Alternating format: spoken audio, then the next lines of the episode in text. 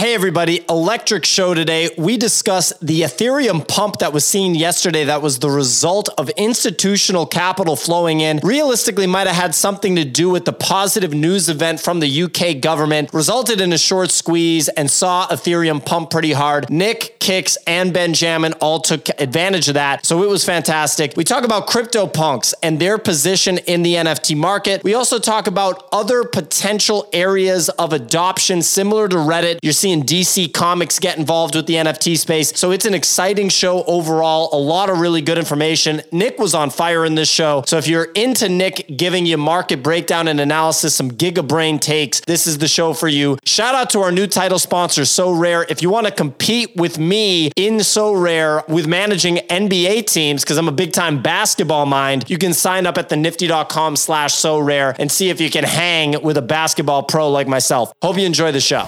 Good morning, ladies and gentlemen. Welcome to the NFT Morning Show, Wednesday, October 26th. We got a lot to talk about. We run this show Monday through Friday, 9 a.m. to 10:30 a.m. Eastern Time. Shout out to all the West Coasters that are up early, and we talk all things NFT, Web3, crypto, technology, finance, markets. We want to hear about what's going up, what's going down. Saw a pump on Ethereum. We definitely got to talk about that. And I brought up Bouvet, who's commonly posting his technical analysis. It's going to be a lot of fun. But like Curtis Mayfield was saying, we got to get over this bear period period, but it sounds like it's going to last for a long time. We were talking to Elio Trades on the show that we do with him at 12 p.m. Eastern, 9 a.m. Pacific time, and it still feels like we're three, six, nine months away from any sort of considerable pump season. I'm your host of this show, P.O., with my co host, Nifty Nick, the funniest and sometimes the most controversial man in the business. Sounds like Nick had a decaf this morning, so you know he's going to go crazy. Signal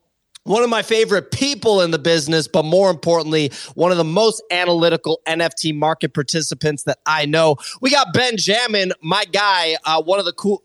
Fuck yeah, Ben! We're riding, baby. uh, an OG Bored Ape, an experienced collectibles trader, an internet entrepreneur for for years at this point, uh, and just an all around good guy, a new dad. Speaking of new dads, we got uh, baby number two under Kix's belt. A double daddy. we got a double daddy over there. A Reddit and a. Uh, hey, hey, yeah. It's John Bollinger. Thank you. I forgot that you're John Bollinger now uh, because of a weird. Uh, a joke that 10 people I understand. I was going to say a weird stock trading inside joke about Bollinger Bands. Did Kicks just mispronounce his own he last name? Mispron- yeah, he did. mispronounced his own last name, but that's typical. If you know Kicks, you know he's going to mispronounce some names. Uh, Kicks is an experienced Reddit NFT trader. If uh, any Redditors are in the crowd, uh, Kicks is basically b- your leader. He made a, a, big old bag off of those Reddit NFTs. Uh, Kicks, one of the most technical in the space that I know of. And just it's John Bollinger. John Bollinger. He's willing to swing the bat, which is uh, at the end of the day half the battle in the NFT space. You got to be willing to swing the bat, and no one can say that Kicks is not willing uh, to swing the bat. Easy Eats Bodega, the Solana celebrity, the founder of Bodega Buddies, the host of Solana Made Easy, now NFTs Made Easy, a rising star on the Solana side and in the NFT space in general and on the content side. One of the most technical traders that I know. Love Easy. Spencer of Spe- Wait, did we really rename his show? Oh, we did. We did. It, it, it went from Solana made easy to NFTs made easy. It did. it did. This wow. decaf's really heavy, huh? When, when, was that transition? Was that this weekend? It was. Peak capitulation. um, just throw in the towel. Damn, turned it back on a community. That's that's painful. I see some tears in the audience right if now. If anything, I just think it's a sign that Easy's bigger than Solana. You know, that like this sometimes shit is just bigger than what you initially thought it was. You know what I mean? Uh yeah, I mean that's one way to spin it. Uh, definitely is. Uh, I, I like I like that spin. It's good spin. They call me the spin doctor. Speaking of spinning, Spencer's spinning the wheels of the market through his fund, Spencer Ventures. Uh, saw Spencer chopping it up with Kevin Rose. Gotta love to see it. Uh, you know, gonna hear Spencer's a rich motherfucker. Yeah, gonna hear about it. Uh, he's a professional capital deployer, is what he is, Nick. It's not like Spencer's just taking Spencer's money. It's it's a professional operation, Nick. That's how it goes when you run a fund. Um, I know you don't know about that, but Spencer can teach you. Um, anyway. Oh, I'm sorry. He's he's uh, an investor. He's an investor, a professional gambler, if you will, because if you're an investor in the NFT space, that's what's going on. The deep a satire maxi. Most importantly, the Spaces host for Rolling into Deep, the smash hit Twitter Spaces show, and a team member at the Nifty, and one of my favorite people on the planet. Love to deep, love his takes. And last but not least, we got Bouvet, a very talented beatboxer, uh, but more importantly for this show, a talented market analyst. Love having Bouvet on the show. Uh, ladies and gentlemen, before we get started, just got to shout out our title sponsor, our new uh, partner, Sorare. So Rare is a global sports game and entertainment platform that empowers fans and participants to live their passion for sports by collecting officially licensed digital player cards. You're going to start seeing me post videos of me putting together my NBA fantasy teams, basically, because I'm an NBA expert. I'm one of the great basketball minds out there, and I'm going to architect a championship level team because I see the game differently. You guys are watching a game, you're eating some popcorn, you're trying to enjoy it. I'm seeing the next play. The game is slowed down for me. So I'm extremely excited to assemble a championship level team. And I'm assuming uh, just reap all of the, uh, the success that comes along with that. And maybe even go from being a Twitter Spaces host and Web3 entrepreneur to an actual GM, an actual general manager of an NBA team. Anything is possible, ladies and gentlemen. Crazier things have happened. You will see me running a team in the professional sports world. You can count on it. So sign up at thenifty.com slash Sorare to get your cards, to get your shit started so that you can compete head to head with me as an NBA team manager. Uh, Easy went, went to the crowd. Uh, I wanted to ask him what he thought of that because he's a big NBA guy. Nick, would you consider yourself a big time basketball mind? Uh, well, I'm a, a, big mind, a brilliant mind, beautiful mind, as some some call it, and uh, so it doesn't matter what sport you throw at me. I'm probably one of the leading uh, thought. I'm like a premier thought leader on all of them. Oh, well, that I mean, it's first of all, it's very impressive. Like, no matter what physical, uh, you know, pursuit we throw your way, whether it's cricket from the deep's part of the world, uh, you know, whether it's football from Signal's part of the world, or maybe uh, tennis or something else, it sounds like you can just kind of pick it apart. Uh, well, all you got to do is throw me in a um, fantasy uh, sports app, and I'll work my way through it. I'll figure it out. I just look at data and uh, yeah, I don't know if you've seen Moneyball, but it's pretty much the exact same thing. I invented that pretty much. Um, and so I was ahead of that. Then they adopted some of the strategies that I've been implementing. So I'm, I'm much more analytical about it. And so uh, that's why Sorare or something like that is something that I'd absolutely dominate, no matter how much uh, basketball I watch or don't. And uh, I pretty much don't. Um, I because all that matters to me is numbers and that's like what when I see things, when I look through my eyes, that's all that I see, anyways. Well, I'm impressed. Uh, that's very, very cool stuff. I'd also say that if we're talking Moneyball, you are as handsome as Brad Pitt. Uh, let me throw to Node look, my man Node living in Utah, legendary basketball team in the 90s when Node was on the come up, Karl Malone, John Stockton, uh, you know, couldn't get through Michael Jordan, never heard of him. But Node, are you do you follow basketball? Like are you gonna participate in Sorare and lose to me in fantasy battles? I'm already signed up. I got the Joker on my team, so be careful. He's uh, he he always just dominates on the fantasy points. Uh, and yes, I do follow basketball, although I I vowed not to this year because of what the Jazz did. However, they came out and won their first three games. What uh, did they do? Shocked. They shocked the entire world. Well, they blew up their entire team. Uh, as you're as you you should be well aware, right? They traded the entire roster. We got rid of Mitchell. What's that? They traded the whole roster, every last one of them. We did, yeah. The only person we kept was uh, Mike Conley, and uh, you know he's getting so old that I think he just kind of walks up and down the court and, and hopes that things happen okay. Nick is younger than Mike uh, Conley. Let's Yeah, not go too close. far. Very, yeah, I don't know. I don't know, man. It's a close one, but uh, yeah, I'm excited, dude. I'm excited. I, I used to do fantasy basketball, uh, big time Jazz fan, which is the worst kind of fan to be. So I'll I'll see what I can do and try and make it through the season uh, with as uh, with uh, probably the most amount of pain possible, honestly. I grew up to, uh, in DC, and that's why I moved to San Francisco was because of the sports, and and really like it was a hard, it was a tough childhood. Um, had nothing to do with getting beat up in school. It was way more about the fact that like our sports teams kept losing. well, I grew up in Boston, and if you don't know, Boston is a massive sports town. It's it's maybe one of the most passionate, maybe top three in terms of passion for sports. Uh, you know, in in the United States. And when I moved to Los Angeles in my early twenties, I was surprised to see that it seemed like if the teams weren't performing at an elite level, none of the LA fans really cared at all. In fact, they would be like, "Oh, they they fucking suck," and I was like, "Oh wow, the the fandom is a little bit different here." But there was one distinct moment that I thought was interesting. It was when the LA Kings, so the hockey team, and if you've been to LA, you know it's not necessarily a big hockey town, right? Like it's a warm place. Hockey's not necessarily the number one thing. Like I came from Boston and, and Boston, you know, the Northeast and the Great Lakes region of the United States, like Minnesota, Wisconsin area.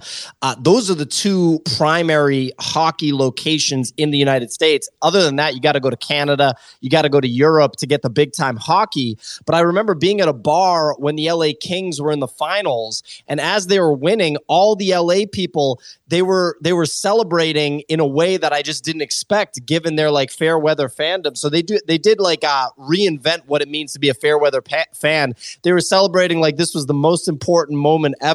When if the team wasn't performing well, they just flat out didn't give a shit. So we'll have to see. Ben, we were checking out some live hoop with Gutter Cat Gang and Gutter Cat, you know, Gang Gang. They uh, sponsored a team in what that like semi pro league. They sell basketball jerseys. Do you like? I don't know. You're you're a member of Gutter Cat Gang. Do you feel like they're going to get deeper and deeper into hooping? Yeah, I would assume so. They, they've taken a pretty sports forward approach with, you know, the, the way that they've been marketing their project. Um, personally, I if I had to pick a sports oriented project, I I would probably lean towards Knights of Degen.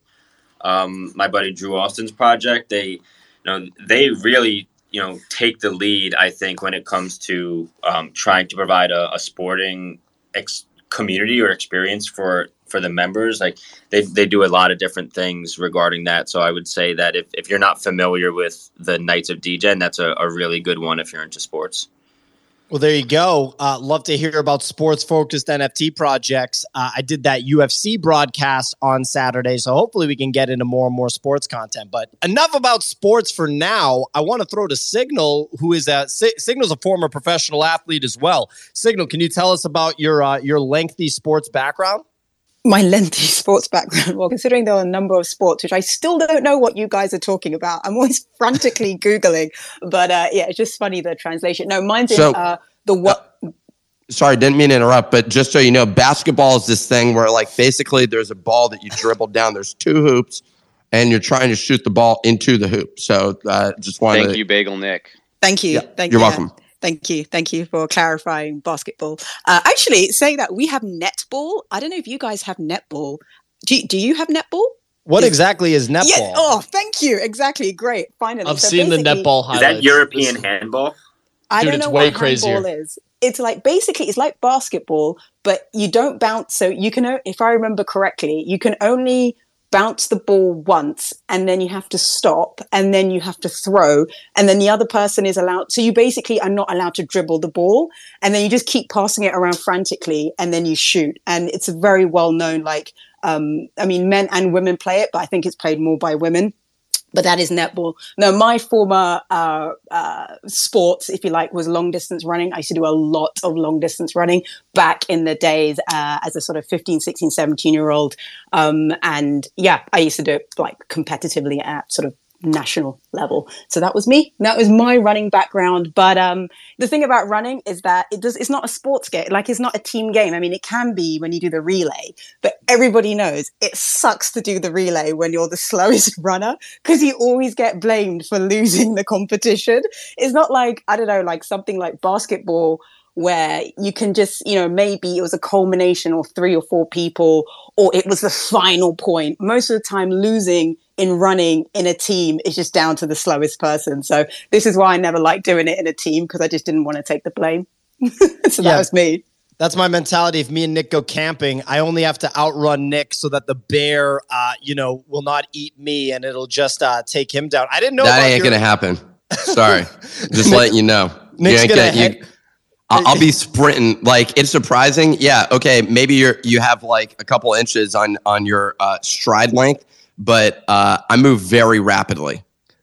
Well, and and you know, I'm still in the recovery from my basketball injury. I'm recovering so- from COVID, to be fair. So if it happened like today, if you, but I wouldn't be in the woods with a bear right now.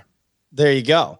Um, well, anyway, uh, you know, obviously Signal prepares the weather report, but today is Kix's day to let us know about the weather in the NFT space. Kix, uh, a former football player himself, big guy, big big American guy, hitting people on the football field. Uh, Kix, what's in store for us when it comes to the weather? Hey, how you doing, Po? Uh, once again, it's not John Bollinger. Uh, sorry, John Bollinger, fucking no John problem, Bollinger. Yep, it's okay. Today is uh, Wednesday, the 26th of October, 2022. OpenSea volume 9 million out of the $7 million range on Monday plus Tuesday.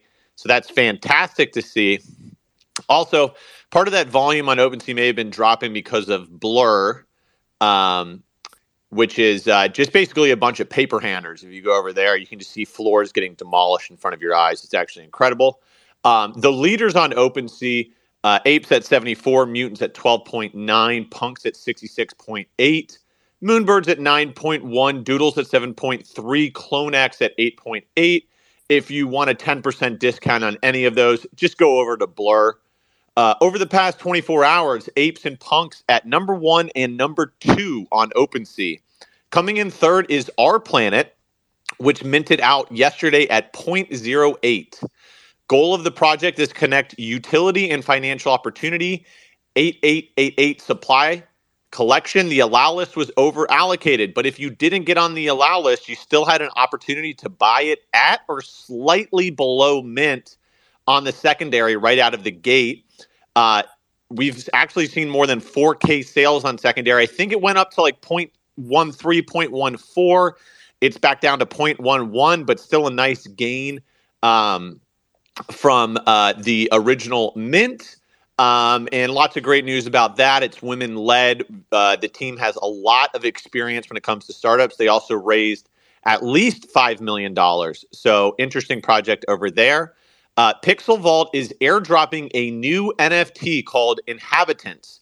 Uh, they did some analysis and decided that uh, they they needed some more NFTs in the ecosystem. So if you hold Punk Comics, Meta Heroes, and Mint passes, um, I think you can get an inhabitant. Also, the Meta Hero art has been updated by a different artist to focus on the collection's new direction. Saw a nice bounce there on the Meta Hero floor, went from 0.7 to 0.9. So that's awesome. If you're holding uh, Pixel Vault assets, you're going to get a new NFT and also saw a little pump off of the news.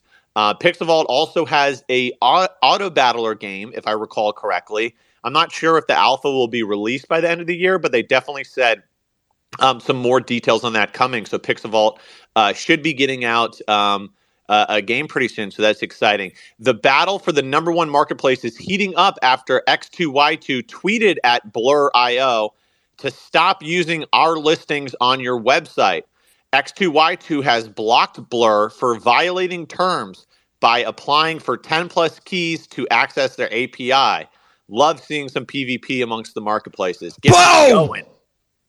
Get me going. Uh, Art Blocks continues to see volume after Danny Seed Phrase bought 190 Art Block pieces. And yesterday, Snowfro announced he will be minting 10 fresh new squiggles for Squiggle DAO.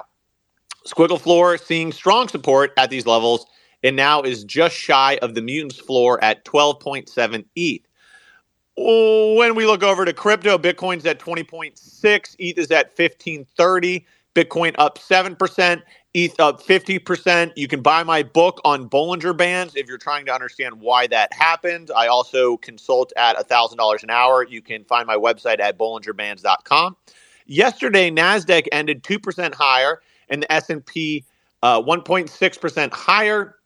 Those trades got erased by um, Microsoft and Google uh, tanking after releasing their earnings report. Um, and part of the reason why we saw a big squeeze up on the crypto side is yesterday we saw over $700 million in liquidations on short trades. That's a level not seen since July 2021. That's it for the weather report. Back to you in the studio. Absolutely fantastic weather report, John Bollinger. Nick, something to add before I go into the nifty daily digest? I mean, there's so many things that are in there. Uh, in terms of the uh, w- one thing that was shocking to me on the Pixel Vault news was that the Planet DAO holders didn't get access to this new NFT. So that was interesting to observe. Um, I don't know why, uh, but here here they are getting another NFT. So that's very exciting. Uh, and and also the other thing about uh, X2Y2, that was interesting. The general consensus in the comments was uh, "Go fuck yourself." W- was kind of like the general tone of people that were posting in response to X2Y2. I, it just sounds like there's some tension there. And uh, what we would pay for is a fight, and we would probably buy an NFT to watch that on live stream uh, if that was privately streamed to us. So that's kind of what I'm thinking is sort of the next move for these marketplaces. Yeah, the CEOs of these different marketplaces will do sanctioned uh, martial arts competitions similar to the big time YouTubers like Logan Paul and KSI. Or literally, like, it would be even better. Like, they don't even need to train. They can just start, like, trying to punch each other. Like, I think that would be more entertaining. I don't know if you saw the uh, YouTubers that did a soccer game um, or football, as it's called in the rest of the world.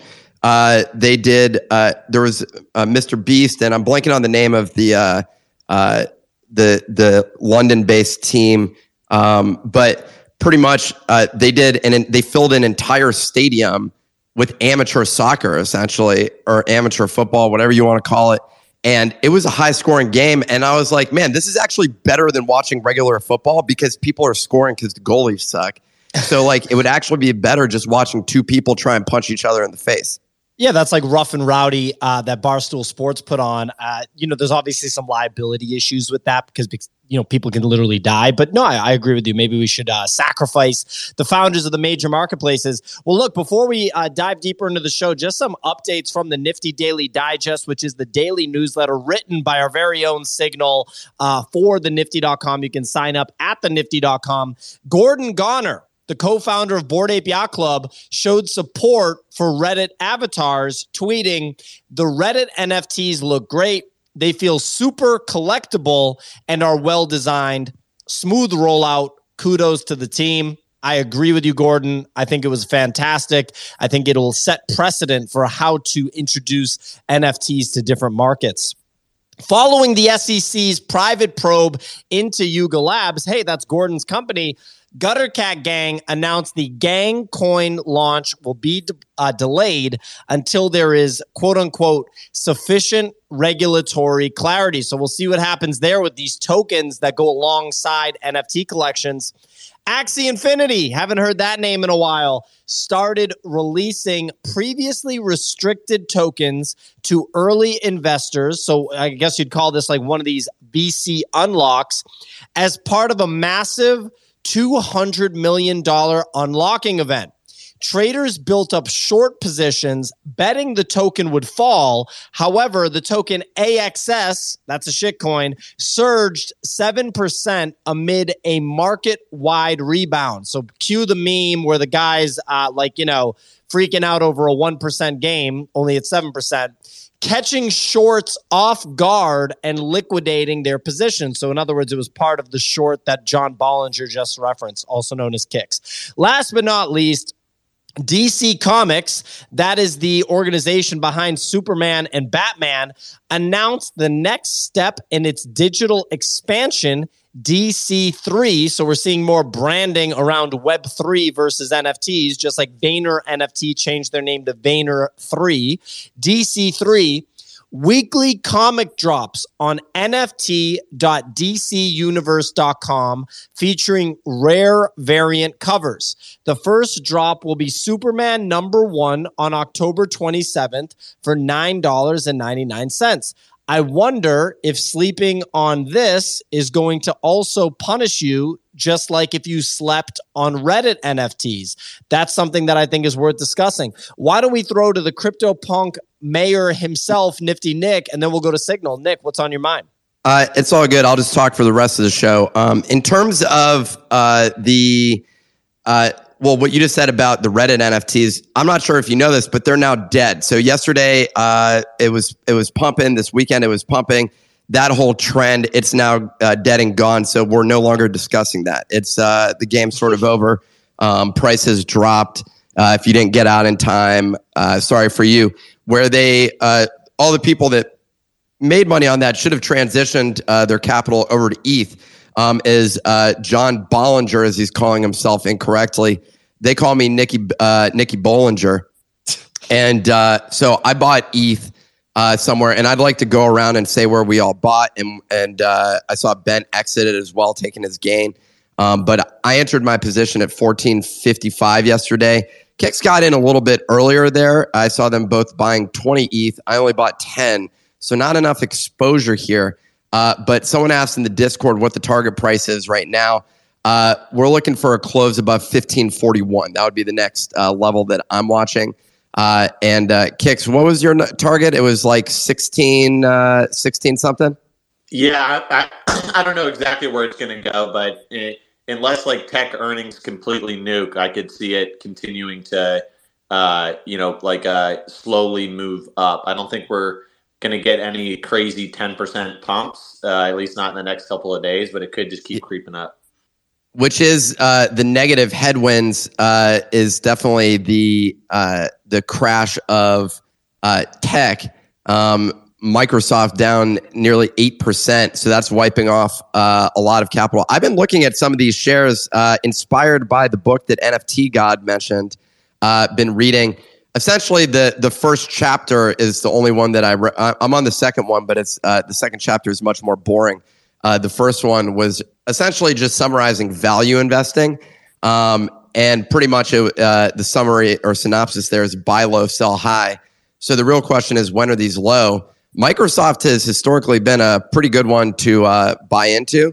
So I'm looking to buy in if they uh, go down uh, some more. Um, they're one of the larger holdings in my portfolio, unfortunately, uh, today. But yeah, I, it, and and the real question then is like, can ETH like rise in the face of this um, if earnings keep uh, crashing? Given the fact that um, these are correlated historically, Nasdaq and crypto. So yeah, I, I it, it's uh, tough momentum. I didn't buy more uh, ETH only because I'm I was waiting for a pullback down to 1429, which was the level I was looking at, um, but it hasn't gone down there. So uh, I have uh, minimum exposure there. But uh, I, I, thought that it was worth noting since that's quite a big rip because for the past month we've been ranging on ETH essentially within a hundred dollar range uh, sitting between like 1260 and 1360 was the range. Obviously, I mean, it extended out of there a couple of times, um, but for the most part, the core range was within that. And so this is the first time we've broken above. Uh, it, myself, I, I, was even anticipating uh, another leg down. Maybe it happens, uh, but it's not happening at this moment. It feels like yesterday was a big short squeeze, um, but I don't know how this market's going to be, you know, looking for direction. I don't, I don't know what like positive headwinds we have coming down the the. Uh, yeah, if you uh, if you all take a look at the uh, the uh, board right here uh, that I'm showing all of you, uh, I'm, I'm laser pointing right now. You can see that month of consolidation made the Bollinger Bands come inside the Keltner channels uh, real tight. And so we just waited for a confirmation of the breakout, which was when it pumped to 1400. Um, and then you can long uh, right there and so uh, when when are you exiting your position here? Mister uh, Bollinger, as you're calling yourself. The bands don't tell you when to exit, uh, so still figuring that one out. well, love to hear the Bollinger analysis. Uh, I think Nifty Nick is totally right. It's absolutely worth discussing, and Ethereum, you know, really uh, kind of you know informs a lot of the moves that we make in the NFT space. So we'll definitely dive deeper into it. Signals had her hand raised. Signal, what's on your mind? Yeah, I um, wanted to talk about one of the news items you brought up, but as we're on crypto, we'll um, stay on crypto.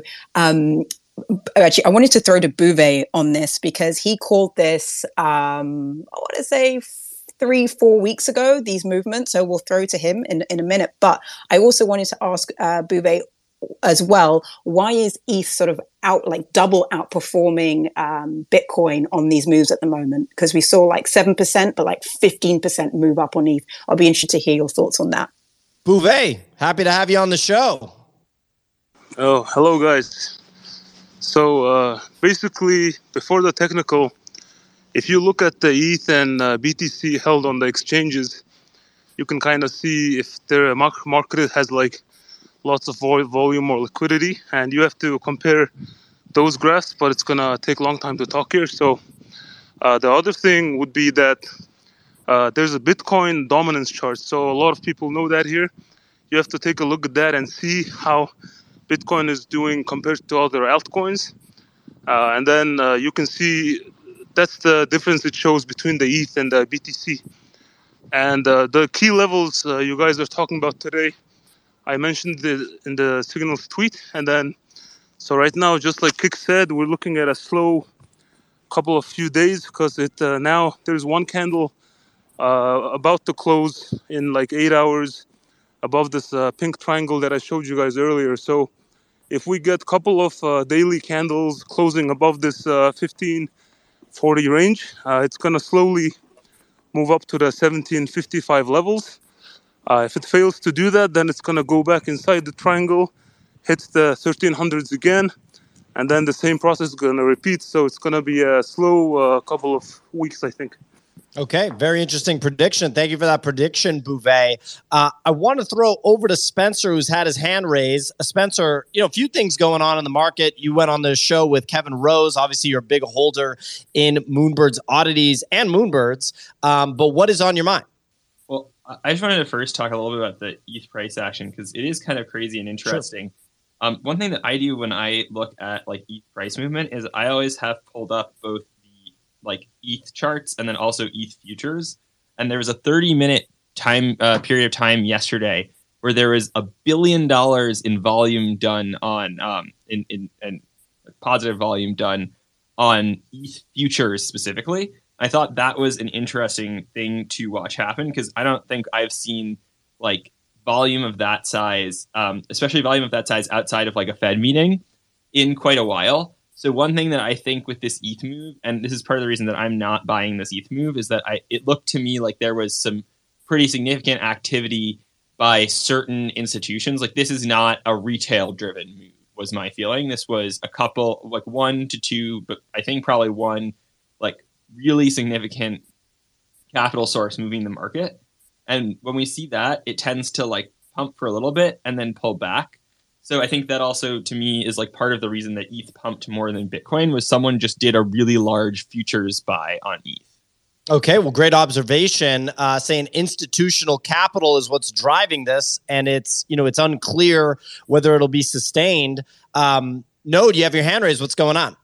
Yeah, I think the slowly but surely we're going to see the impact of the of the merge. Uh, if you if you look at like uh, what the supply would have been uh, in terms of increase of, of, ETH supply without the merge, there would be an extra. I think it's like 450,000 ETH out there. Um, so I think when, whenever there's some of these moves, I, I do think ETH is going to continue to be a little bit more reflexive in price than than uh, than previously or than Bitcoin. Um, one thing I wanted to mention on the macro, though, uh, that's not overly optimistic is Amazon. Uh, their site traffic quarter over quarter was down by over 14%, which is like 400 million, you know, uh, like visits or people. Uh, and that that's like the entire uh, amount of site traffic that like Walmart.com usually gets. So I, I think consumer, like in terms of their buying, uh, it's I think it's definitely decreasing uh, because Amazon's probably the most a- accurate source in terms of consumer behavior, in my opinion. Um, so that I, I do wonder, you know, what that means for the future. That's odd because yeah. I've been trying to carry that traffic uh, by increasing it a significant amount and just purchasing more things uh, to a degree that's unsustainable. but you know, I figured that would have uh, been reflective in the broader market and and I would have thought that the 2021 NFT boom would have been uh, reflected in the uh, broader uh, economy. Well, you know, Nick's trying to just put uh, the entire you know, like Amazon consumer base on his back. But look, Node, what you bring up is actually very, very uh, good to talk about, and this is in line with Gary Vaynerchuk pointing out that Apple is slowing the production of iPhone 14. I talked about this on this show.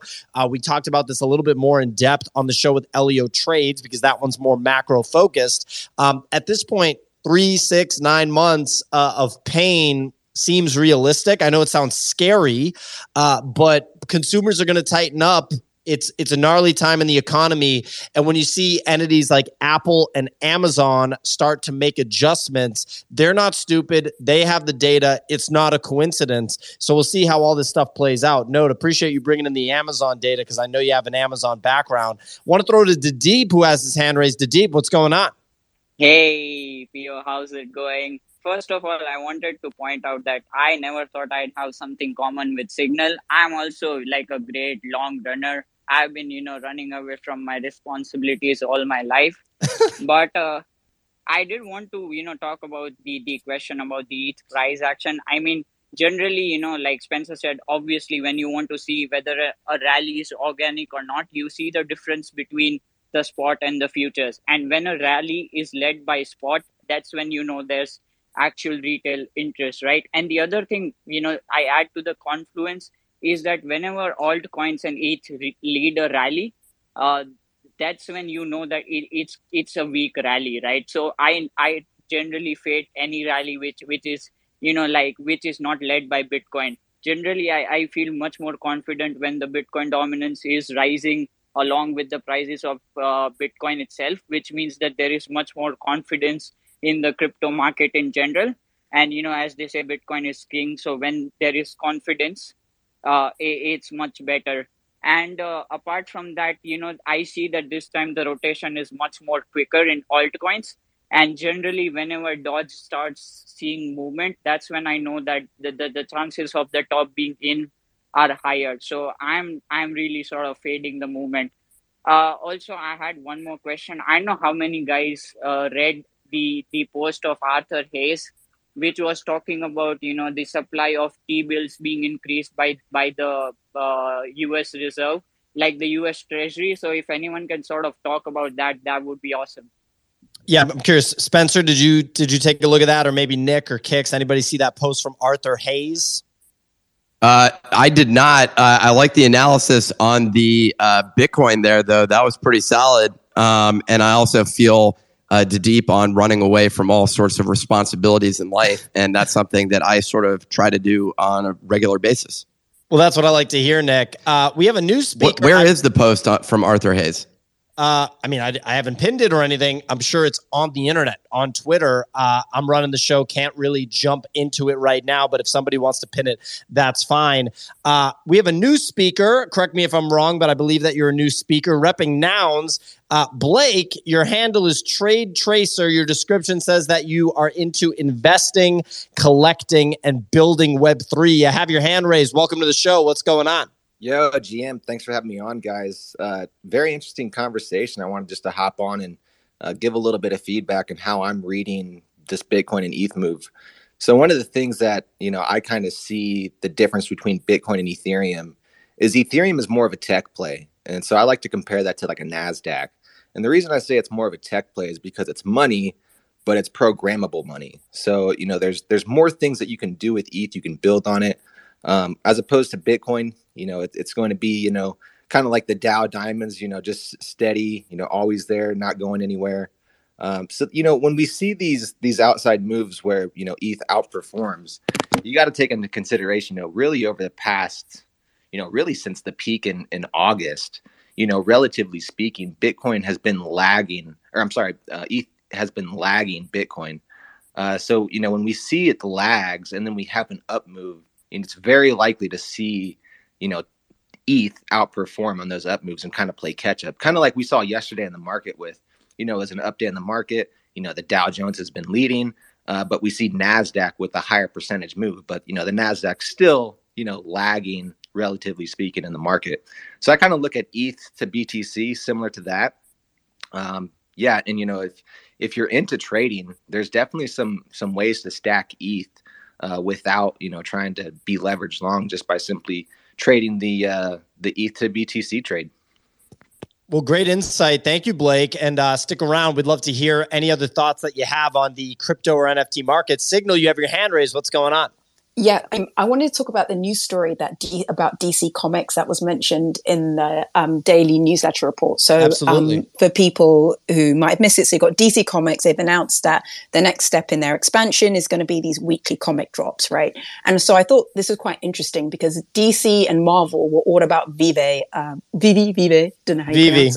VeVe early in the year, and um, there was that huge sort of like um, like lag of like one year where you could buy the collectible, then you couldn't get your money out, so you'd see the collectible would go up in price, and then it was actually stuck then. And I think earlier this summer, around July, they um, allowed people to be able to take their winnings. But what is more interesting about this is that if you had actually bought into those uh, comics on VeVe, I think um, Sp- I think it was the Amazing Spider Spider-Man number one went for around uh, seventeen thousand uh, dollars, and then there was another number one. I'm trying to remember which one it was that went for close to like ninety thousand.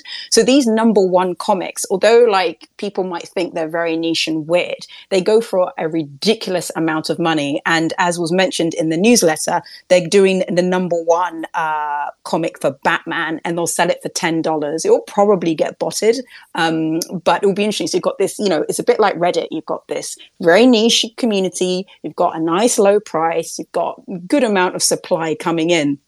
And I just don't see these. Min- uh, I just don't see these trading on secondary at uh, unattractive prices. So I think this is probably one of the most interesting drops coming up um, that people should have their eye on.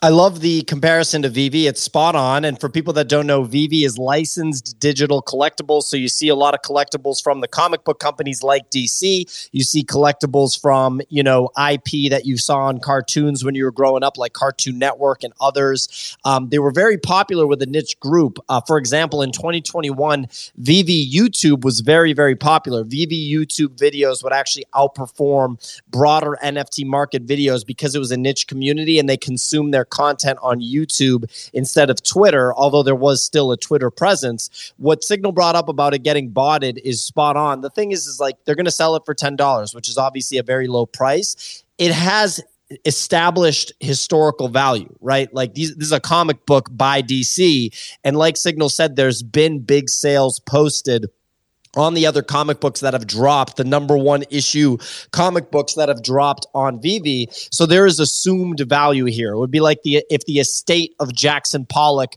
put out an their their first official like digital asset in Pollock's name, like you know, an official release from the estate of Jackson Pollock, uh, if they sold it for two hundred dollars, uh, that there's just baked in value that people think that's not worth two hundred dollars, that's worth six hundred dollars, and it would get botted. So the the challenge with the DC comic is going to be to get it because I have to think that it's going to be botted, and there's a very slim chance that the DC folks are going to have the proper infrastructure in place to pre- prevent the botting. But it's going to be very fascinating to see what happens on the secondary market. And it'll be interesting to see if this direct from DC, right? No third party like VeVe onboards new users to the NFT space like Reddit one thing I could see happening is there wasn't any rebrand with this, right? They put nft.dcuniverse.com or whatever in the URL. So we'll see if that NFT being in there actually deters traditional comic book and physical collectible uh, market participants from uh, getting involved with this. Kicks, aka John Bollinger, has his hand raised. What's going on? I, I just wanted to call out. Uh, I just uh, I just love uh, how NFTs are working right now, where you know ETH moves up and we reprice down. in the exact so like ETH goes up ten percent, all of NFTs reprice down by 10% in USD terms and in ETH terms. But then when ETH goes back down, it doesn't reprice back up. So Yeah. I think this is kind of where, you know, Pia, you said that a lot of smart minds and, you know, Nick's talked about this where like could see floors going down by like another 50%. Like the kind of brutal way for that to happen would be like Slow bleed. it, yeah, slow bleed through ETH being bullish. Um, and then like even if ETH pulls back, we don't really regain those levels. But I think like you know after this most recent pump, that seems like a like a fairly uh, plausible way that we continue to see bleeding in NFTs. Um, is that we kind of just get chopped up by ETH price action until we find a true bottom. Well, I want to hear from from everybody, from Nick, Spencer, Node, everybody. If I could just put in my two cents on that, the way I look at it is in this in this gnarly macro environment, it's easier to have conviction in things like Bitcoin and Ethereum. And when you have the the higher beta assets, as we like to call them, like NFTs, it's harder to have that deep conviction. Having said that, if you see the prices get cut in half and you see a mutant ape at like six or seven grand, I think that there will be a lot of participants willing to deploy capital at those prices. But right now, when everything's slowly bleeding, it's hard to justify buying the NFT asset, which is higher risk, lower liquidity, and we're in a period where we're trying to figure out what the proper value proposition is. I think the the deep conviction true believers like myself and, and like a lot of people that listen to this show and participate on this show would say that, you know, this thing will the, the value prop will shake out over time. But right now, when you buy a moonbird, you just get the moonbird. Yeah, th- that's it. There's no like, what do I get? You get the moonbird. That's what you get. Um, Nick, you have your hand raised. What's going on? Uh, I was going to comment on uh, what Kix was saying, and then also uh, some other items. But uh, the the in terms of price action, there was um, CryptoPunks has actually that floor came up a little bit. It was sub, I think it was below 90k or down to like 80k once again. It's now back over 100. So that's the only one that I've seen actually go up um, with the uh, price. It's just uh, it, it it seems more priced than ETH, um, and it's been pretty dang stable. Uh, the other thing, which was completely unrelated, uh, Sarah uh, Script mentioned this in our Discord, and I, I added her to come up if that's uh, sounded like what you wanted to discuss. But um, apparently, Squarespace uh, gave added the ability to um, create collectibles, or they're calling it digital collectibles, not NFTs, uh, directly on your website, which is pretty powerful. Um, we we discussed, you know, how uh, like onboarding um, the the masses into this space. I was chatting with, uh, a, or it was like a writer from Fortune re- reached out last night, was asking about uh, the Reddit side of things, and uh, outside of the speculative side of things, where like like I mentioned earlier, it's uh, the floor has dropped like fifty percent. Um, obviously because uh, some of those prices were not sustainable when you have millions of uh, NFTs created by by Reddit.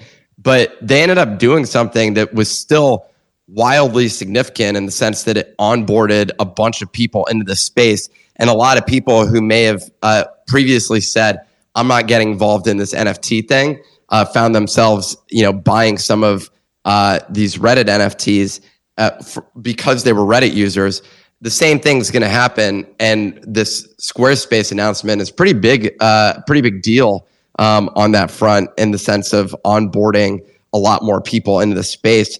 And and it's happening. You know, we're at the beginning of the bear market, frankly, or early stages of the bear market, and we're just seeing a lot of action uh, in terms of uh, development and user experience stuff um, that's been uh, rolling out. And like this is this is still just the beginning of that process. So it's pretty exciting to observe. The one thing, the the last comment on that, which I think is um, relevant to sort of the onboarding of the masses, the thing that I think a lot of us yearn for, especially those that uh, participate in this show or participate in our community, is the pumping of these prices to incredibly elevated levels. Because last year, some of us made effectively life changing sums of money as a result of just like buying at the right time, being in the right place, and getting wildly lucky. in the process. And as the masses get onboarded, I feel like the the size of those pumps are going to become smaller and smaller outside of the limited number which are at the high end of the market, which at this point seems to be limited pretty much to just punks and uh, uh, and bored apes for the most part. Um, you can throw in a, the tier underneath that, uh, but it's it's down significantly uh, relative to those two. So it's both exciting and simultaneously a completely different environment uh, than we saw last year. And I sort of wonder if the speculative side of things, as big as it is, we're, right now, it's been the largest component of the market. I think we're now going to see a bunch more people come into this that have nothing to do with that side of it. And maybe this is, you know, you maybe this is the transition to art that all the artists have uh, desired. But I, I just find it fascinating to observe, exciting because it's happening and we're seeing this development and we're seeing adoption within this space. So and and uh, excited about how early it is as well. Um, so this is just more validation that this space as a whole is uh, occurring. I, I, just don't know that we're going to uh, see the high end speculative side as active.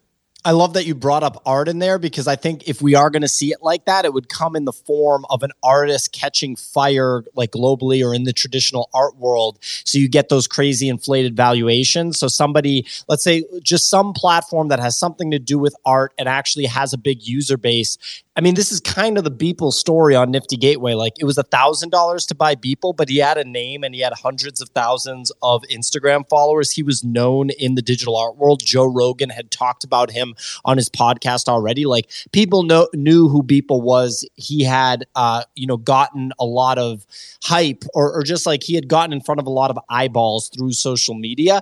And then the people that ended up following him on a Nifty Gateway and buying in that open edition primary sale. So just go on on and click the button during a, uh, a five or a 10 minute period uh, and spend a thousand dollars, that went to $200,000 within 45 days. I wouldn't be surprised if you see something similar to that. And, and it comes in the form of the art market versus just a hype cycle for NFTs in general. I want to hear from Spencer, who has his hand raised. Spencer, uh, what's on your mind? Yeah, it's funny Nick mentioned this, but I was actually also going to talk about punks and actually apes both have held their floor price in this move, which is a little bit surprising. And I think this is the big question always is like, you know, people sell NFTs into ETH pumps historically because they just want to catch the the ride, but we just haven't seen that yet. And like, uh, punks had been down to like 80k. They were hovering around 85k basically, and they were pretty consistently like sticking to the US dollar price of 85k because punks tend to trade the most in US dollars out of like any NFT is my view. Um, and I'm just I'm surprised that we haven't seen more listings or more sales uh, below 100k since this ETH run has happened. And I think that that kind of supports the thesis that I've had for a while, which is that there's just like a fair number of people who are sat in stables accumulating punks, and we'll see that throughout the bear. And that was you know even when we we had Beanie on, like that was what he was doing, right? It was just buying punks, and so it's just it's it's kind of an interesting thing to see um, the difference in how the types of collectors that hold punks and apes like treat their capital uh, versus others. But I have seen a pretty significant increase in listings, but no one's like undercutting the floor. Which is, it's just interesting to see. I, I feel like also though like that happens on uh, like that response can often be delayed um, where we end up seeing it take uh, like a day or two um, for the for the price to go down. In fact, actually, as we're speaking, one just went sub 100k. Um, I don't know if that was yeah. So one just went uh, sub 100k, which was uh, whatever five hundred dollars less than uh, the last one. Um, but yeah, it, it is. Uh, I agree. I, but yeah, I do think there's also like a delayed time for that, especially at the higher end. Um, there's less of a mad rush to get out the door.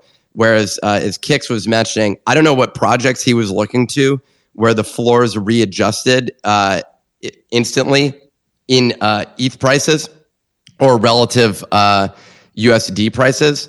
Um, but yeah, I, I, I think uh, for uh, at the highest end, it, there tends to be a slight delay. It is also interesting. You'd mentioned, uh, and that's what I had seen was it was like 85k. So it is a big step up. We've also seen some higher price sales. So I mean, as as a solo punk holder, uh, I'm I'm happy to see that, um, especially with the uh, VR. in my own selfish interest, uh, the VR price is selling. But yeah, um, a few other hands raised. Uh, Node, what, what's going on?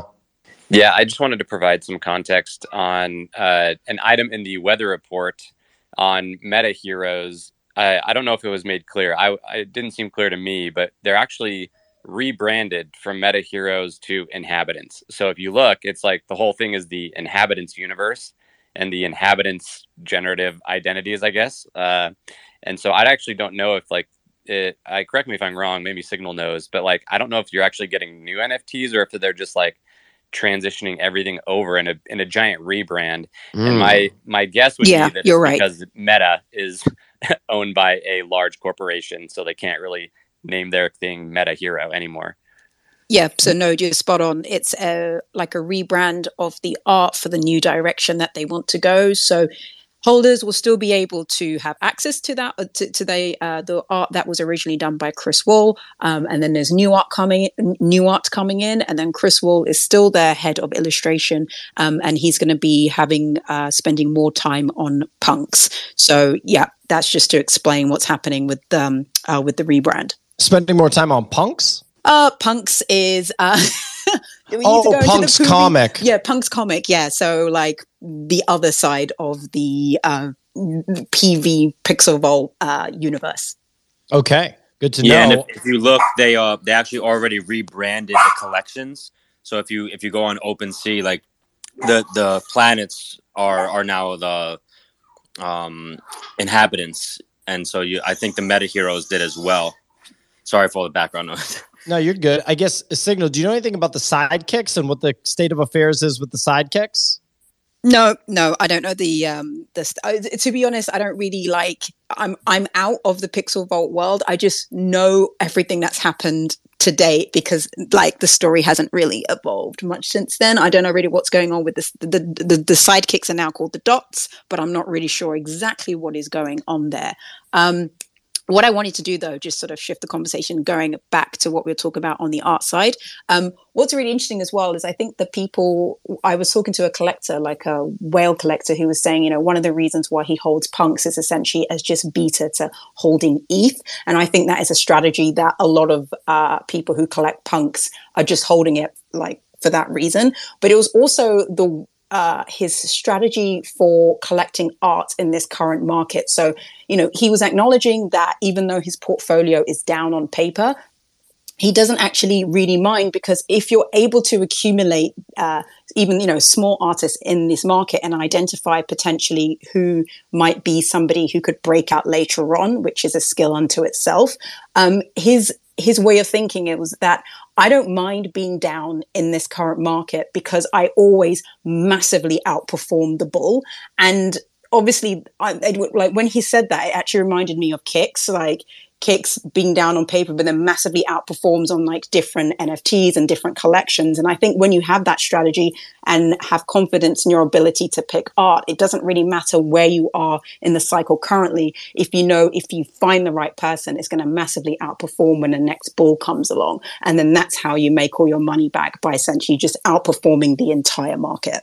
Absolutely. And obviously, that's incredibly difficult to do. It's like drafting good NBA players in the NBA, like identifying up and coming artists who are going to accrue value long term. It's something that Node, I think, uh, is really trying to do because, you know, following in the footsteps of guys like DC Investor and then guys like, you know, K Dean and Chris Bennett uh, that have, been, have shown that they can do it very well. I see Chris Bennett repping the Halloween XCOPY piece. It's basically the most badass PFP uh, that I think that, you know, you can point to in the NFT space. I it's called it's called the Pump King, which is such a great name too. I mean, XCOPY's the man. Um, so I want to throw to Blake and Gene Parmesan. But before we do that, since we talked about CryptoPunks, I'd love to get Spencer's perspective as somebody that runs a fund and is an institutional investor. You know, Spencer, like it, is there a case that could be made that instead of diversifying into a bunch of different projects like for example you bought uh, a, like a bunch of moonbirds you bought bored apes you bought our nft you bought uh, you know other nfts in the ecosystem w- would a, a very he- and i know you have crypto punks but would a heavier allocation to crypto punks you know, be less risky over the next four years? I don't know. I'm sure you've thought about it. I'm sure you've done analysis on it. What are your thoughts on that? Yeah, I mean, I would be lying if I said that there wasn't like consistently a voice in the back of my head that's just like the only thing you should be buying is punks. that that like voice is very consistently there. Um, I think it like depends a little bit on what you're thinking. Like a big thing about my mandate though is like my investors are interested in learning the space, like like interested in this investment as like part of um, you know getting exposure to different stuff. So I'm supposed to be riskier, right? And so like I, one thing that I I doing with my fund is like I want to make bets that I think can 10x within the space even without the space 10xing. And so like that probably isn't punks. Like punks probably move with the space. But one of the things that I have done is like holding enough like I, I'm holding enough punks that if punks return to all time high, punks alone will have returned the entire base capital of the fund. So that's how I have been thinking about it is and like if, when they were at like 85k like i picked up some more because like what you have to realize like punks were like half a million dollars at one point. I think if you're if things really go risk on again like we saw a taste of that today but if things really go risk on again i think we see an eth run and i think we see a punk run as well like like really risk on like like interest rates are going down because it's just the most obvious asset to me to own and like I don't like like whereas other things I'm like I'm not really sure if other things will see their all time highs again. I think most won't. I, I think we do see in the next ten years. I just struggle to see how we don't see punks back at their all time high um, unless this whole space goes to zero. And and for that reason, it's like okay, that is you know potentially a 5x so you only need a fifth of your portfolio in punks in order for punks to just return the whole base capital by returning to um, their ATH. So that's kind of how I've been thinking about it. I think similarly a little bit with apes, but less so. Um, but yeah, it's it's a crazy world, and, and you never know. But there's just so many people who just sweep punks from USDC that like it, it never feels like a bad buy. Yeah, I mean, look, I love the way you're thinking about that. Uh, it sounds like that's an easier way to sleep at night, knowing that if you just hit all time highs on punks again, which I think a lot of people would make that bet, uh, that that'll cover the rest of the portfolio. We got Blake, uh, got his hand raised again. The trader, trade tracer, Blake, what's going on? Yo, GM, yeah, definitely some uh, some good takes there, Spencer. I love your uh, thesis on punks there you know whenever i'm in, looking at investing uh, in the web3 space you know for me it's always about an opportunity cost. So, do I think that this NFT is going to outperform ETH? You know, that's my question that I always ask. And in a sea of you know thousands of NFTs, uh, it's very easy to get distracted at you know the next shiny object, uh, you know that just minted out. Uh, so having conviction is something that's extremely critical. But um, I think it was Signal that brought up the, or maybe it was Nick uh, that brought up the the repricing in dollar terms uh, when when ETH pumps. So if you go back last year, when ETH was pumping, man, NFTs were pumping as well as you know leveraged bet essentially. Uh, and now when ETH pumps, you know, the, for the most part, most of these NFTs are repricing in dollars. And I think that's a signal of two things. I think that tells us, you know, that we are still in uh, a bear market and people are, you know, searching for liquidity. They want to get back to ETH when ETH pumps. Uh, they have that fear that you know my NFT is dropping and he's pumping without me. So I think that shows that we're still in you know a bear market for one, and two, I also think it shows that we're still extremely early in the space. Uh, I was listening to a podcast the other day, and there was a stat that stood out to me, and it was the active daily wallets on the Ethereum network that hold an NFT is like sixty thousand wallets. So people that think we're early, um, if that stat actually is true, we are extremely early. And I think as we start to develop more, people will start pricing in ETH as opposed to dollar terms. Yeah, I mean, I I I hope we can get to a point where that stat is like a thousand percent accurate and everybody can be on the same page and believe in it. It just sounds like such a tiny number because everybody has multiple wallets, everybody has a hot wallet, everybody has a vault. So if you do that math, if you even just cut that number in half, it's just such a tiny space. Nick, go ahead. But what what happened with like the Reddit NFTs, for example? Like what what happened with all those wallets? I, I feel like the and so it doesn't include. Well, I guess it doesn't include Matic. We're we're just looking at ETH. Maybe is is the way of doing it. Daily. I guess the stat was like active daily wallets. Okay. Well, well, people don't use their vaults. vaults, not wallets. Yeah, that's a harder one to uh, monitor. Is the the number? There has to be you know a million wallets that have had uh, NFTs traded through them, you know, in the past year or something like that. Daily is is a completely different uh, uh, analysis, but yeah, the numbers that you're saying are relatively low. I, the, Matic is the one that stands out for me though, and I think you have to look at those blockchains. And I, I don't remember easy. You had some numbers that you talked to like Magic Eden or something in terms of uh, numbers that they were providing, but wasn't it like twenty five thousand in a day or so? Uh, do, do you remember what that number was? I'll have to double check, but it was right around there. It was like everything we basically looked at on Crypto Slam was wrong. So yeah, so uh, you know, at least that tweak got engagement. Um, but uh, in terms of, uh, and, and, I don't know that they've adjusted theirs um, either, but um, in terms of like number of wallets, it's it's such a hard uh, piece of data to track, and it's actually crazy. Like even on the NFT side of things, some of the analysis that I end up wanting to look at is uh, harder to find. OpenSea actually has, uh, as they've been updating a lot of their features, some of the best um, sort of insight uh, on the analytics side. Like their leaderboard provides a lot of insight in terms of like lifetime sales volume. I was interested in like, uh, you know, how much volume the top thousand have done or what percentage that it's done. And it's just hard to get access to that information um, on the aggregate side of things. You, I guess you can use Dune Analytics, but like everyone refers to Dune Analytics like it's easy to use. There's not like great documentation on how to access this information and the queries are quite complicated. So it's it's it's not easy to churn that out.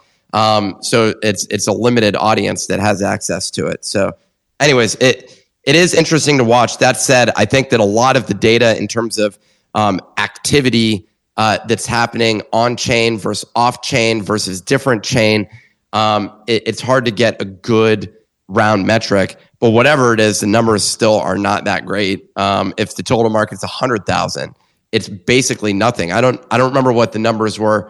Uh, there was data that came out about um, Meta and how many people were using uh, the, whatever the Oculus, and I don't know if they rebranded Oculus. I forget, but the bottom line is uh, the the number of daily users has gone down, and I think it's like half a million or something like that. So basically, Oculus is you know five to ten times the size of the NFT market, which regardless of numbers, it's pretty damn bad. Maybe my numbers are off. Maybe it's like 5 million. 500,000 sounds way too tiny.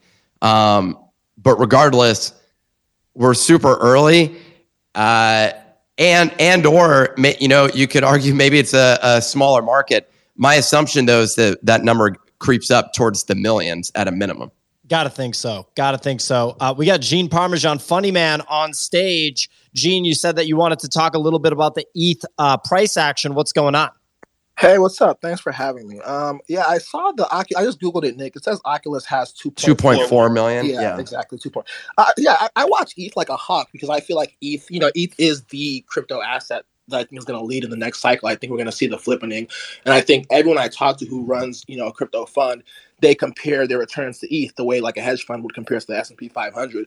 So I've been watching ETH a ton, and I felt like you know the, every week for the past three or four weeks, it's had this head fakes like you know from 12 from the like the high 1200s like 1275 it's like 1370 and then it pulls like every time I, I wonder if it's real and then it pulls back and so this pump you know i was on a plane I, I landed and i saw this pump and you know it just confirmed a lot of what i believe like right now the only nft i own is a nifty um like over the past few days i've been exiting a few of my you know collections and i think that like you know one of my strongest beliefs is you know, a friend and i was talking about this with benjamin in the in the chat like a friend of mine like the, the most successful crypto person i know personally he didn't like sit in front of his computer like reading Bollinger Bands and like doing a bunch of TA and stuff. Like he just DCA'd from like through like two cycles. Like tw- I want to say like 2017 onward, he just DCA'd. You know, really just DCA'd Bitcoin. And by the 2020 you know bull run, he was a crypto millionaire. And I think a lot of people are tricking themselves out of money by like you know I think the average, not even the average person. I think that like if you did a forensic accounting of everyone's like who actually sits in front of a screen like trades like is drawing lines and you know looking for oh this like levels and stuff and if you just compared what their returns if they had just you know from the day they started trading if they had just dollar cost average btc and eth i guarantee for like 90% of them they'd been better off just DCAing Bitcoin and ETH than like you know reading these bans and like you end up doing more work to lose more money. I think, and I think that like the reason why is because of days like yesterday where this thing can just rip out of nowhere, right? And like I think that when you're you know trying to like read the tea leaves and like oh this you know this or that, like if like like I'm sorry, I am not a big believer in tea. I think it's kind of like astrology for men, and I think if it worked, right, like you would be like oh Everybody you would be a billionaire if it worked. Yeah, you, would be a billionaire. You would be like, oh, it's going to pump by 15%. Let me take out 100x leverage on Bybit and you would never have to work again. Like, I'm, this stuff just doesn't really work. And I think that people really end up tricking themselves out of money. And All right, kick this guy off the stage. no, I mean, look, what Gene's saying, I say this all the time right? And and like uh, you have Nick and Kicks that are like kind of the trader camp, and obviously there's times where it pays well, off huge. Uh, but it, but the bottom line is like one way is a guaranteed way to wealth if you have the deep conviction and you understand that these assets are going to be adopted and integrated into the world in a big way, and the other way you can get your face ripped off and lose some money. But go ahead, Nick. Well, I was just going to say the, the assumption is like the majority of my own personal portfolio is one which is long term investing, just hands down. That's where the majority of the money is sitting, is in long term uh, approaches. Technical analysis, though, does have a, a, a, place. And in the case of this uh, particular run, the Bollinger Bands were accurate. And, and in fact, like a lot of people in our Discord uh, ended up making money on that movement. So uh, 30 days essentially it traded in a uh, in a straight range. We're now almost up to 1600. So basically, if you just waited, yes, the long term side is collecting over the long term, but the reality is is is uh, if you dollar cost average up at 4,000, you got wrecked. And so the dollar cost average strategy kind of works, but really, if actually you look at um, it, with crypto, you can't do like value investing it just doesn't work because uh, there's no it's harder to apply fundamentals. You could argue that there's on-chain analytics and all this other stuff, and fundamentals can, in what way? Like the same way you apply fundamentals to a stock? Yes, because like uh, stocks have a fundamental valuation based on like the enterprise value of that business, based on revenue and cash flows and things like that. I'm not saying there's people that do uh, quote fundamentals that exist for um, like on-chain analytics with uh, Bitcoin or the halvening cycles or yeah, other things. Say, I mean, uh, you can just look at the cycles with Bitcoin and you can say, well, the Saudi funds haven't bought Bitcoin yet, and now we're in, the, in basically either the bottom or heading towards the bottom of a, but, of a bear market. So I'll buy some Bitcoin every week. I mean, isn't that kind of fundamental? That's dollar cost averaging, and your belief is that this asset is going to go up, but there's no fundamental like existence behind the price of Bitcoin based on like uh like you can't say like, yes, this what, makes what's sense. What's the that, fundamental of gold, for example? Because it's a commodity, right? It's not a business. It's not a stock. It, it's another one. It's it, it, there are no like it's not fundamentals. That's that's just the distinction. So all that you go based on is like foreign currency moves based on like uh, data that comes out from one uh, from from one end or to the next, but it also comes from just demand for that product. It's simply just supply and demand for that uh, that item, which is relatively arbitrary. But someone who's doing value investing is doing it based on like like uh, balance sheets and income statements and cash flow statements. So you can actually go and read those documents and do some analysis based on it.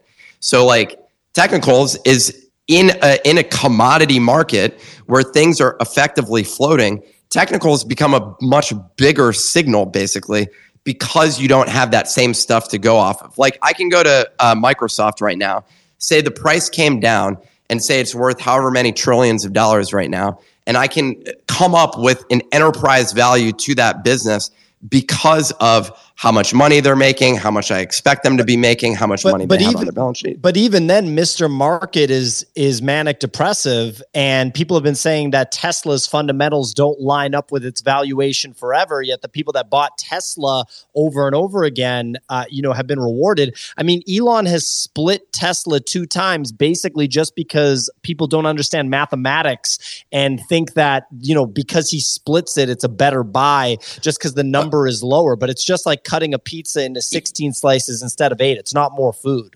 All, all I'm saying is all these things are signals, basically. And what you're referencing, technicals is just that it's a signal. And there's multiple different things that you can go after and multiple strategies that you can utilize. And you can argue that fundamentals don't even matter. That's what happened with Tesla, with GameStop is a better example of that, with some of these other businesses where the fundamentals became like the price of the stock became completely disjointed or disconnected from some underlying fundamentals thing. And and uh, and it it resulted in short squeezes. It resulted in other things that were occurring that caused the price to go up. But ultimate, ultimately, you need some point of reference when you're making an investment, right? And so that that that is what drives them. That's the only reason that I say technicals are just that. They're another point of reference. And ultimately, intelligent investors develop points of reference that they end up utilizing to make their investment theses. And I think that that you're the ones that you referenced, PO, are sort of like macro trends within terms of adoption of Bitcoin. That could be that that can be a signal. All of those things are specifically are, are signals. I, am just saying, like, I, I, wouldn't discount one over the other. It, it's just in the sense that, like, each of them are utilized by a cohort of people. And right now, if you followed the technicals over the past 48 hours on ETH, you ended up making a bunch of money. Like that's, Wait, that's but, yeah. But I just I, I didn't mean to start off like a big argument, but like the, the, I later and I saw Kix's tweet about, oh, if this thing goes past, you know, 1400, it's going straight to 1500. And he was right. But like, if you waited for the technicals, wouldn't you have bought around that 1350, 1400 range versus if you just been accumulating the past few weeks, months, you would have been buying, you know, from 900 to, you know, you would just been like, wouldn't yeah. you have made more money if you just been accumulating over the past two three months versus waiting until it hit 1400 and seeing the confirmation that oh now it's going to rip to 1500 it, it well, depends on where you accumulated. If you were accumulating when it hit 2000 then no you're not you're not you're still down right now. So that that actually uh, it, it really depends on where it averages out and the time horizon over which you're looking a lot of the movements that we're discussing on the technical are much more short term like you're not you're not technically analyzing the next four years you're not saying, hey, I'm going to go buy this thing and the price is going to go up. If you're long term investing, that's much more of a dollar cost averaging strategy. And that's where that comes in. So, a medium to long term time horizon, then yeah, go use that. Go do your long term investing. Use that approach. Each of these fall into different categories. And I don't think one negates the other. And do you remember, Nick, when we had that big dump on Ethereum? I don't know when it was last week, two weeks ago. And I was like, I was buying. And because it's just one of those days where basically my mentality is because again i invest in this stuff. It's it's not like a trade because i have high conviction. It's much easier to have high conviction in these assets we're talking about like bitcoin and ethereum like ever heard of them versus random nft project that came out last week. That's why it's so much harder. But think about it. Things went down and kicks i remember said on the show he was like people always talk about, you know, you, you, hate Ethereum when it goes down and you love it when it's at all time highs. And he, he pointed out he didn't want to buy it at that time. It was a day that we were talking about how far down Ethereum went. I bought it, no hesitation, because there's no way over four years you lose money on that. And I could sell that amount that I bought that day for a quote unquote profit today. But I'm like, do I want to have a taxable event on that? Like, is it worth my time to actually sell it? Or do I just keep holding this thing that I'm investing in? I mean, we got Kick, Spencer, and Ben with their hands raised. We can wrap the show on this. We'll have at least five minutes to talk about this, but I want to hear people's perspectives. Kicks, I don't know if you heard what me and Nick were kind of going back and forth on. Do you have any thoughts on this? Oh yeah, just John Bollinger here. Just uh, before we wrapped up, wanted to see if you guys had any more questions. I'm actually uh, chartering my yacht for the next week um, after this most recent Bollinger Band squeeze. Um, yeah, so uh, it's going to keep going up. That's about it. Gotta love it. Ben, you have your hand raised. You're an experienced trader. What's going on? Yeah, dude, I, I wanted to comment a little bit on what Gene was saying because because we did have a, a a pretty good discussion in the chat about it, and I just wanted to give some thoughts on like what what my typical strategy is. And again, this is not financial advice for others, just what I do. Um, but yeah, I I DCA in very regularly. Um, you know, I have automatic buys, you know, daily, weekly, and monthly at, at different um, different uh, amounts. But what I like to do is go a little bit heavier when it reaches points in technical analysis and um, news catalysts that you know uh, uh, beyond just what I'm doing in my automatic buys.